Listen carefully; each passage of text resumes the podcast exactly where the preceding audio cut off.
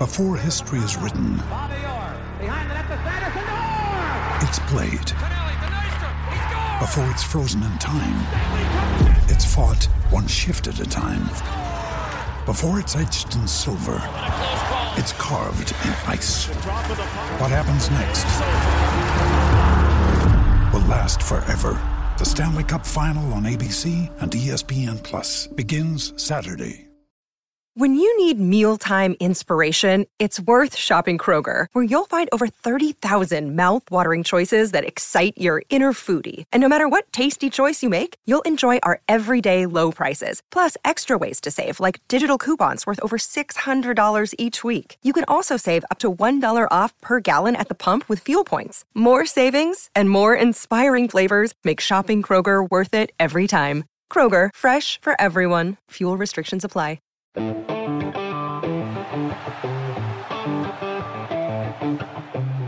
everybody, it's Trags, and this week on Red Sox Beat, I welcome the voice of the Boston Red Sox on the W E E I Red Sox Radio Network, the one and only Will Fleming. He does a fantastic job along with a cohort of others. Follow him on Twitter at all one word, Will Fleming. That's two L's and two M's. How you doing, Will? Trags, I'm great. Uh, we really appreciate you carrying the torch for the Sox in the Midwest. And, uh, you know, it's not been the best few days, but big picture, the Red Sox still, I think, in much better position than most of us thought they would be. So, uh, you know, I think from a thirty-five thousand foot view, everything's great. Plus, every day I get to drive to Fenway Park. So I will not, you will not hear me complaining for one second on this pod. You will only hear me complaining when, uh, upon said drive to uh, Fenway Park, uh, the connection drops out and we have to do this again.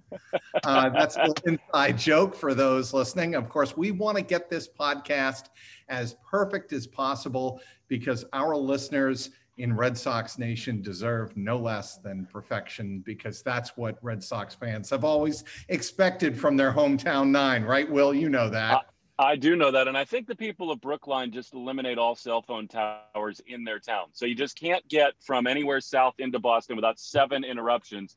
Uh, but uh, I, I'm happy to do it over again. And uh, thanks so much for having me on. It's a it's a real honor. Will, you are a good sport. Now, uh, you have minor league wo- roots, and you can appreciate it, uh, appreciate what it is for an organization to have tremendous depth that is ready to contribute, right?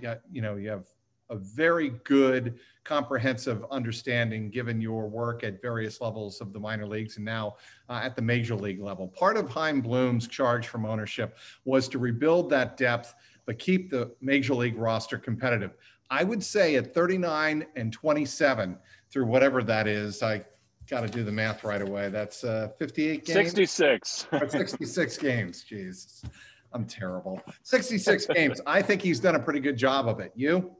No question. Well, I, first of all, I think at the big league level, the fringe moves they've made to bring on Arroyo and Renfroe, and even back to last year with Pivetta and Richards, this week notwithstanding, the, the, clearly Chaim Bloom knows what he's doing. I mean, he, he wins every trade that he that he is a part of. So that's that is very encouraging for Red Sox fans. As far as the minor league depth, I think that the rankings right now don't reflect the work that he's done because there wasn't a season last year. So we didn't see a lot of the guys that he brought in in some of these moves. And so I think, say, like twenty to thirty or even fifteen to thirty for the Red Sox in a top rankings are much, much, much better guys like Rosario and Potts and people that folks have not really heard about. Now, this year, the depth has been uh, decimated by injury with Houck down and Mata and Seabold and now Thad Ward going down to have Tommy John. I think that that is a concern, but there's no question that that, that lifeblood of the organization is real. And to your point of of knowing what that means, I, you know, you don't have to just look at Tampa Bay, but look at what the Dodgers built, and Andrew Friedman is Chaim Bloom's sort of mentor.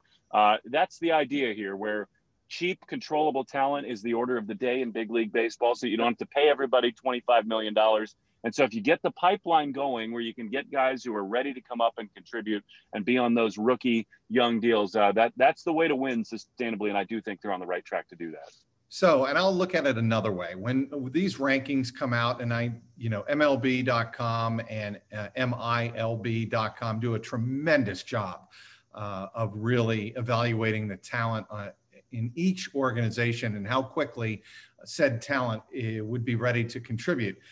I think the way Chaim Bloom looks at looks at his minor league talent this year is how many of the top pieces might be ready to contribute. Because what you've heard in the last week or two is that, is this the time for Jarren Duran to give the Red Sox uh, lineup a boost of offensive energy that it might be needing? Well, you look at Jarren Duran, you look at uh, Jeter Downs, and you look at Tristan Casas.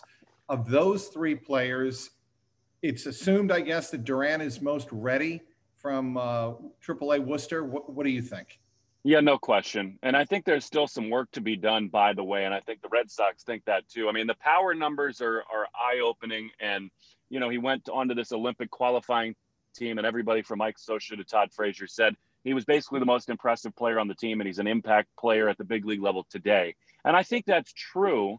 But I also think the Red Sox are being very smart. And Chaim Bloom believes that so deeply in the process of development. And it, it's pitchers not not skipping steps and not skipping developmental levels. But with a position player like Tan, uh, like Jarren Duran, the, the defense does need improvement. And if you look a little deeper, the strikeout numbers are still a little bit alarming. Some of the contact stuff can be a little bit of a problem.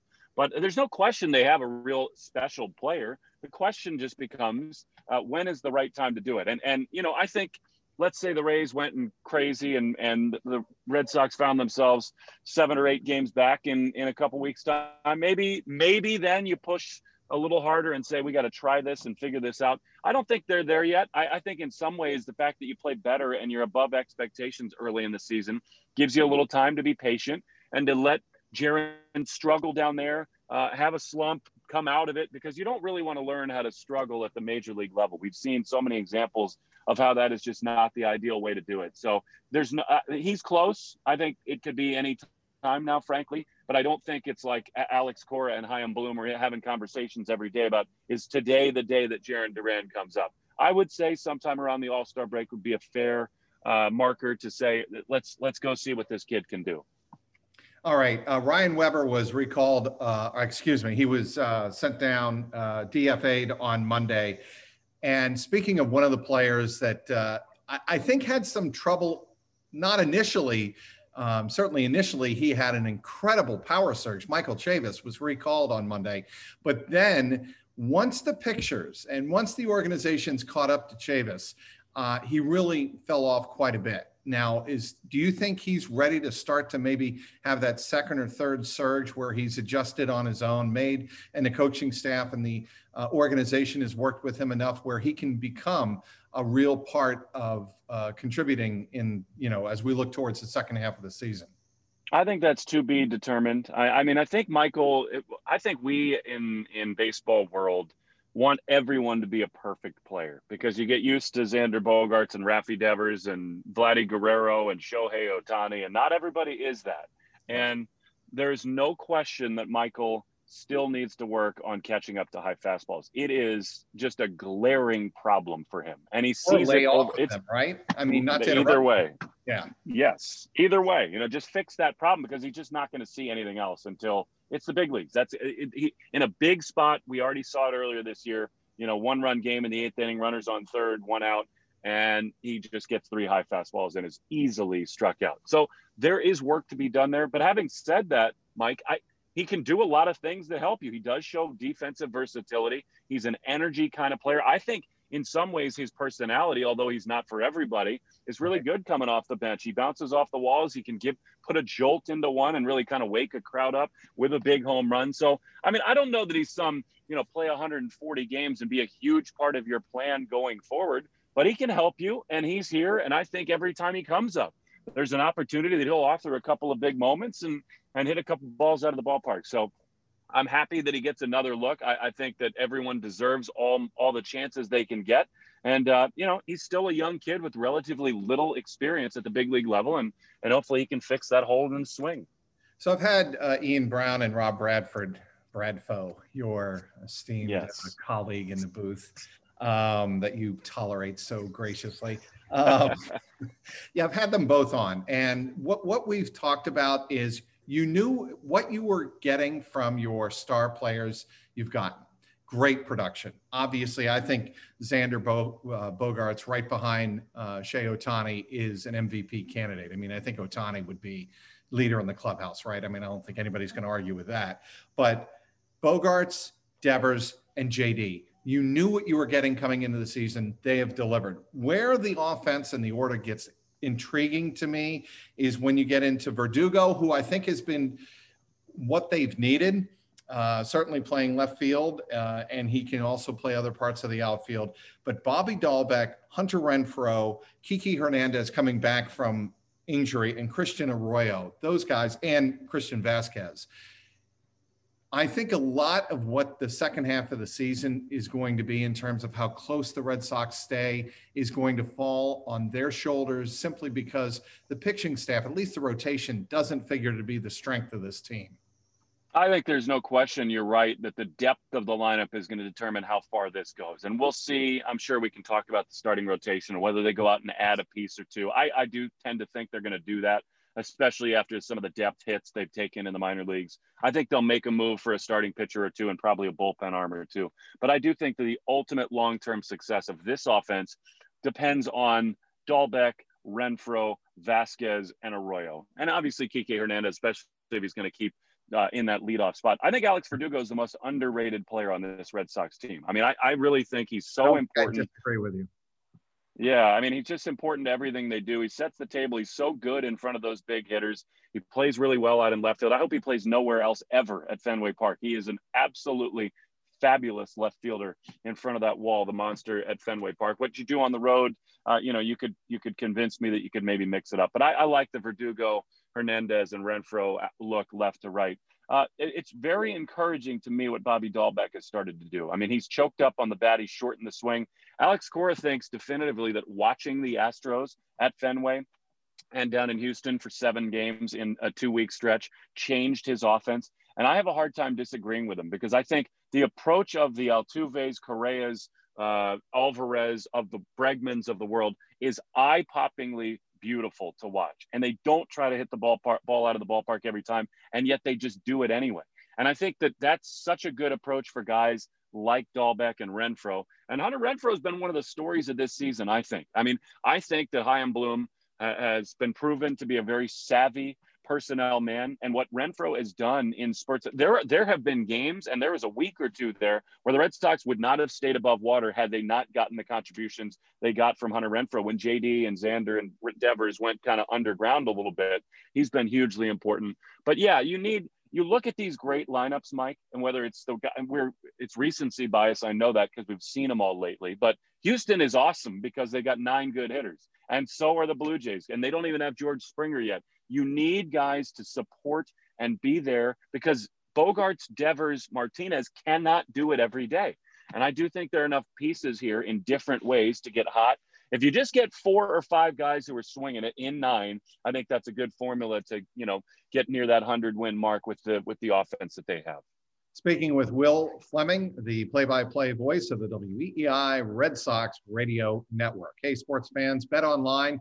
The fastest and easiest way to bet on all of your sports action. Baseball season, of course, is now in full swing, and you can track all of the action at BetOnline. Get all of the latest news, odds, and info for all of your sporting needs, including M L B, N B A, N H L, and of course, all of your U F C M M A action.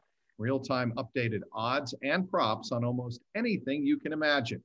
BetOnline has you covered for all the news, scores, and odds. It is the very best way to place your bets, and it's free to sign up. Before the next pitch, head on over to BetOnline on your laptop or even your mobile device, of course, who doesn't do that nowadays, and take advantage of the fifty percent welcome bonus on your first deposit. BetOnline, your online sportsbook experts. Don't sit on the sidelines anymore. Get in on all of the action. Don't forget to use that promo code C L N S fifty to receive a fifty percent welcome bonus with your very first deposit. Bet online, your online sportsbook experts. Back with the one and only Will Fleming. We talked about the lineup before um, our break there. Now we're going to talk about the pitching. And the pitching, to me, Will Fleming, is the concern of the Red Sox, both in the starting rotation and the depth of the bullpen. Now, I, I would say the depth of the bullpen has been very good. Uh, to spectacular at times, and I don't think very few pitchers in baseball can put out the numbers that Matt Barnes has put out this year. He's got he's fourteen of sixteen in save uh, opportunities, two and one, two sixty-three uh, E R A. But the E R A, and as a reliever, as you know, is not as relevant as uh, the save opportunities and his whip and, uh, you know, strikeouts to walks. And um, my concern, though, is with the starting rotation and what Chaim Bloom can do to address it. Yeah, I mean, I think there's no question the move is needed before long because of some of the lack of depth. And I, I think this is this is about where we thought they would be on balance at the beginning of the year. They were the story of the season, the starting rotation was, for two months because everyone pitched well, basically. After Garrett Richards got over a hiccup for the first month, he started dealing. Pivetta has been a revelation until he gave up the four home runs to these Blue Jays uh, a couple of days ago. Uh, I think Martin Perez is Martin Perez, right? And you know who he is. And he's had a couple bad ones in a row, but he's also very valuable in that he comes to post every five days, and he generally is going to get you five or six innings. That's the um, key this, these days, if, if you're asking me, especially with bullpens being uh, asked and relied upon uh, to face more situations earlier in games, you've got to get the innings. If you can get the innings, you'll live with, believe it or not, a four and a half to five E R A. No question. And I think the Red Sox, that was their formula. And everybody gave them five or six, and everybody was at about a three five to a four five. You're going to win a lot of games that way. Um, they need Eddie Rodríguez to figure it out a little bit. Who knows what's going on with him? He's just not the ace that they need him to be, whether it's, you know, still kind of some lingering effects from the myocarditis or or just a year off away from pitching and not having the arm strength that he normally did. I mean, the velocity's back. They changed his changeup his last couple of times. I think that's been a really good weapon for him. Uh, Eovaldi's Eovaldi, you know, I mean, he can, he can overpower the world, uh, but you can't expect him to be an ace because that's, that's not what they signed him to be, even though, you know, it sounds crazy signing a guy for almost seventy million dollars to, to not be an ace, but that's not his role on this team. And then of course the big gorilla is, is Chris Sale. When can he contribute? Uh, they're obviously being patient, but I think that they're starting to see some signs that maybe Chris Sale could really, really help this team down the stretch. But I, I'm with you, Mike. I think Two, two bullpen arms at least, probably, because they're in such a big and tough division that every night it feels like is an important and close game. And you, it, we all know that you need the high leverage guys. And it feels like right now between Taylor and Ottavino and God knows Matt Barnes is like the elite closer in the game right now. But they've got that, that sort of part of it figured out. It's just that they're, if you're playing games every day like you do, a lot of these medium to high leverage situations come up. And I just think they're one or two arms away from guys that the door of the bullpen swings open, they walk onto the mound, you feel like it's going to be a lockdown inning. So I think they're probably searching for a couple out there. And I really do expect everybody wants starting pitching at the deadline, but I really think the Red Sox are going to be in a position to add an arm or two. Yeah. Uh, in our first take of this podcast, uh, you brought up a uh, great point about uh, the uniqueness of what the Red Sox might be able to do um, that you don't see every year at the trade deadline. Yeah, I think, Mike, that uh, they're really well positioned financially now that they've reset their tax and now that they do have as much money and as many resources as any team in the in the big leagues. I think something to watch for at this trading deadline with all the C B A uncertainty and with the pending labor strife and with the COVID year where a lot of teams lost a lot of money. I think the Red Sox could be in a position to acquire one of the huge big fish who's got a big contract and to get prospects on top of it, because I think a lot of teams are going to be looking to shed payroll, shed money, just kind of say, let's get through this season and reset once we figure out what the C B A looks like, what our new T V deal looks like, what revenue sharing is going to be. I actually think that Red Sox fans should be super optimistic and excited for this trade deadline, because I think they're in a spot to get really creative and to leverage some of their heft and make some big moves. Um, any names come to mind? Well, I, I certainly think a guy who currently pitches for the Washington Nationals would look really good in a Red Sox uniform. I mean, I just think it's like the number one perfect fit. Yeah. Now, who knows what it'll take? You know, the Yankees will be in on him. Every team in baseball that's in this thing, he could be the Verlander from a few years ago. I think Max Scherzer, wherever he ends up, could literally tip the scales in the entire thing, which is why you would hope they would be totally aggressive and go do it. Because you can't tell me that if you add Max Scherzer to this Red Sox Sox rotation and Chris Sale comes back and Eddie is anywhere close to Eddie Rodríguez, you think you'd like to ride into October with that team? I would. And so who knows the price? Lately, these teams have wised up. You don't have to give up your top prospects to get even the biggest number one free agent target. So the market is cooled as teams kind of figure out what, what players are worth at the deadline as rentals. I think that the Red Sox will make phone calls on that. And uh, can you imagine the buzz at Fenway Park And you just, you, you and I both watched him enough. He's the ultimate competitor. I think he would embrace everything that is, that this city is about. And I, I, I just think it is absolutely a perfect fit. So I, I got to tell you, when Chaim Bloom and the Red Sox ownership took a lot of grief, they took a lot of shit for the whole um, tweet out of, you know, the, the big reset. And they even, you know, retracted a little bit themselves. I didn't see a big problem with that because the organization is acknowledging, hey, look, we've got to reset where we are. And there seemed to be this initial uh, knee-jerk reaction, even by the Red Sox themselves, that, uh-oh, we said it. We said it. We're going to do it. Well, there's yeah. There's no problem with doing that if you go out and rebuild your team. You, we, we all know you have the resources. You're going to be rebuilding quickly. It's, this isn't going to be the Twins or the Reds or the Pirates or the Royals. It's not going to be three to five years. It's going to be overnight. And that's the position now the Red Sox are in. They're in a very strong position.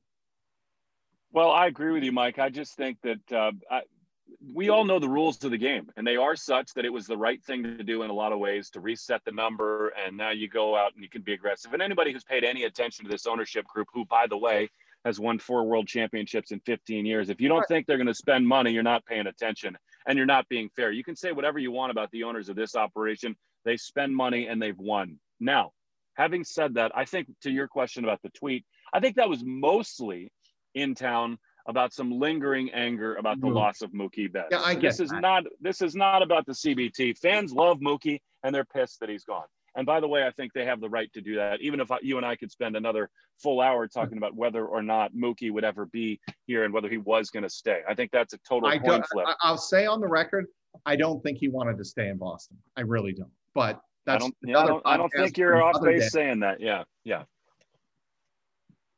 But I, I that that's wh- where what I feel, and you know, I think the Red Sox have done uh, by their fans this year the best that they possibly could. Obviously, they also had to you know face a P R.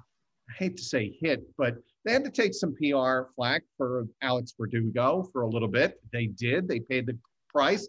Obviously, their manager had to pay a P R price. He did that right away in spring training. Took full accountability, full responsibility. And, you know, I think it just goes to show you when you take accountability and you, you acknowledge everything, you can move on. I'm with you. And I think Alex Cora is the perfect manager for this team. And if they hadn't run him back, that would have been malpractice. So I'm with you. I think they've, they've paid their penance and have been very forthright about everything that's gone wrong here. Uh, and now they've got a new kind of direction and a group that I think Red Sox fans are going to really like down the stretch here. I mean, Uh, it, it's just a fun group of characters, and I, I think they got the perfect manager running the show. I really do, too. Now, I wanted to ask you uh, in closing here about your minor league days, some of your highlights, and the fact, and you brought this up uh, with me in uh, take one, uh, that you had quite a few brethren, uh, have a, quite a few brethren uh, in the minor leagues who are now at major league uh, ballparks, one of which I listen to on a nightly basis here in Cincinnati, the one and only the irrepressible John Sadak, who has more um, data recall than I have ever heard from any broadcaster in my life, ever.